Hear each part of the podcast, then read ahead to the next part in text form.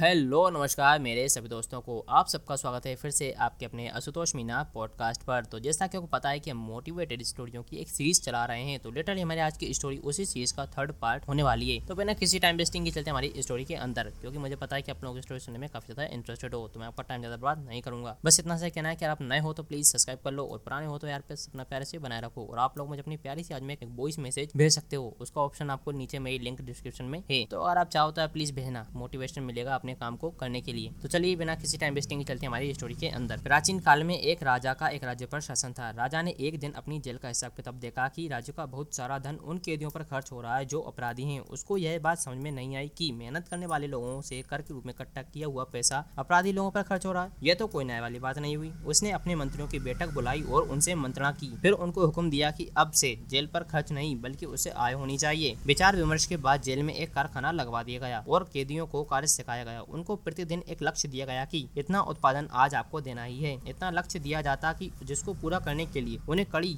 बहुत कड़ी मेहनत करनी पड़ती। बस उनका ध्यान हमेशा काम में ही रहता। खाना पीना जल्दी खत्म करके वे पुनः काम के लिए दौड़ पड़ते। सुबह भी जल्दी उठकर काम पर लग जाते। थोड़े ही दिनों में उनमें इतनी कार्य कुशलता और इतनी गति आ गई कि वे बाहर कारखानों में काम करने वाले श्रमिकों के मुकाबले बेहतर गुणवत्ता से वह काफ़ी ज़्यादा कार्य करने योग्य बन गए। यही नहीं, इस कार्य में उनकी इतनी रुचि पैदा हो गई कि उनकी प्रवृत्ति पूरी तरह बदल गई। जेल से निकलने के बाद वे इसी तरह के कारखानों में काम करने लग गए और अच्छा जीवन व्यतीत करने लग गए। थोड़े ही दिनों में वे इतने सभ्य नागरिक बन गए कि उन्हें कोई कह ही नहीं सकता कि ये कभी अपराधी थे। राजा को अपने इस निर्णय पर बड़ी खुशी हुई। उसने उन पूर्वी कैदियों के सम्मान में एक विशाल सभा आयोजित की। इससे तो वे लोग और भी अच्छा काम करने के लिए प्रेरित हुए। वे सब राजा के चरणों में गिर गए कि आपने हमारा जीवन बचा लिया। इससे सभा में लोगों में बहुत अच्छा संदेश गया। उनमें ज़्यादा मेहनत से काम करने की प्रवृत्ति का विकास हुआ। हमारी मानसिक स्थिति तो बिल्कुल विपरीत है। हमें तो ऐसा राजा चाहिए जो हमसे कम से कम काम करवाए और हमारे सारे कर्ज माफ़ कर दे। हमारे जीवन को सुरक्षित रखे। सूक्ष्म रूप से हम इंसान की सोच पर गौर करें तो स्पष्ट दिखाई देता है कि वह हमेशा अपने अधिकारों की बात ज़्यादा करता है। उनमें थोड़ी सी भी कमी रह जाए तो वह बड़ा बवंडर मचाता है। दूसरों से तरह तरह की आकांक्षाएँ पाले रहता है, पर वही इंसान अपनी जिम्मेदारियों के प्रति इतना गंभीर नहीं होता है जो दूसरों के हाथ में है। उसके प्रति बहुत गंभीर है, पर जो खुद के हाथ में है, उसके प्रति उतना गंभीर नहीं है। दूसरों की कमियों की बड़ी चर्चा करता है, पर खुद की कमियों को नहीं देख पाता। इस सबके पीछे मनोवैज्ञानिक सत्य यह है कि अपनी असफलता के पीछे कुछ बहाने ढूंढता रहता है। बचा वाली नीति इंसान में घर कर गई है। जिस व्यवस्था में जी रहे हैं, उसे पूर्ण रूप से बदलने की आवश्यकता है। यह व्यवस्था हमें कमज़ोर बनाए जा रही है। जिन निर्णयों को हम हमारे लिए हितकारी समझ रहे हैं, वे हमारे लिए बहुत घातक सिद्ध हो रहे हैं। अपनी सोच व व्यवस्था को बदले बिना हम कितने भी आगे बढ़ते जाएँ, हमारा असली विकास हो ही नहीं सकता। ऐसा नहीं है कि सामूहिक रूप से या राजनीतिक तंत्र द्वारा कदम नहीं उठाए जाएँगे। तब तक कुछ नहीं हो सकता निश्चित रूप से। ऐसा हो पाए तो। बहुत ही बेहतर होगा, लेकिन यहाँ भी मनुष्य को किसी पर निर्भर रहने की आवश्यकता नहीं है, या इसका कोई बहाना नहीं तलाशना है। एक एक व्यक्ति खुद अपने जीवन के विकास के रास्ते अच्छी तरह समझ ले और अपना ले, तब भी यह कार्य बड़ी आसानी से हो सकता है। सामूहिक बदलाव के चक्कर में हम यह सोचकर बैठे रहते हैं कि मैं क्या कर सकता हूँ? इतने बड़े समाज को बदलना मेरे बस की बात नहीं है। यह भी एक बचाव का रास्ता है। एक एक व्यक्ति अपने आप को बदल ले तो अपने आप ही सामाजिक बदलाव आ जाएगा। एक एक व्यक्ति मिलकर ही तो समाज बनता है। आप अपने आसपास की काफ़ी कुछ ठीक करने लायक बन जाएँगे। यदि हर व्यक्ति अपने लिए भी संघर्ष करना स्वीकार कर, मेहनत करने लग जाए, तब भी उसे बड़ा बदलाव हो सकता है। तो नमस्कार दोस्तों, आप मेरी इस कहानी के एंड तक आ चुके हैं। अब देखिए, आज की हमारी कहानी में हमें जो मेन ऑफ़ मतलब इसके सारांश हम कह सकते हैं, वो सारांश यह था कि व्यक्ति को अपने काम को लेकर एकदम फोकस होना चाहिए और उसे बड़ी सफ़ाई के साथ और मनोरंजन के साथ करना चाहिए। क्योंकि व्यक्ति कहते हैं, हम जिस काम को लेकर बोरियत महसूस करते हैं ना, अक्सर हम उस काम को पूरी क्वालिटी के साथ नहीं कर पाते हैं। और जिस काम को हमारे लिए मतलब अपने फ़ैशन या अपनी दिलचस्पी या फोकस के साथ करते हैं, हम उस काम में काफ़ी अच्छी अपना प्रदर्शन, अपनी काफ़ी अच्छी क्वालिटी अपना वेस्ट ऑफ़ टाइम उसे दे पाते हैं। तो देखिए, आज की हमारी कहानी में हमें जो बताया गया वो हमारे आज के टाइम रियल टाइम के जो हमारे युवा हैं या हमारे व्यक्ति हैं, हमारा जो समाज है, उसे उजागर किया गया है। आज का व्यक्ति अपने यही चाहता है कि भाई अपना खुद मेहनत करना नहीं चाहता है उलट यही चाहता है कि भाई उसे बैठे बैठे खाना पानी मिलता रहे। तो ये तो असंभव है। अब राजा ने उन कैदियों का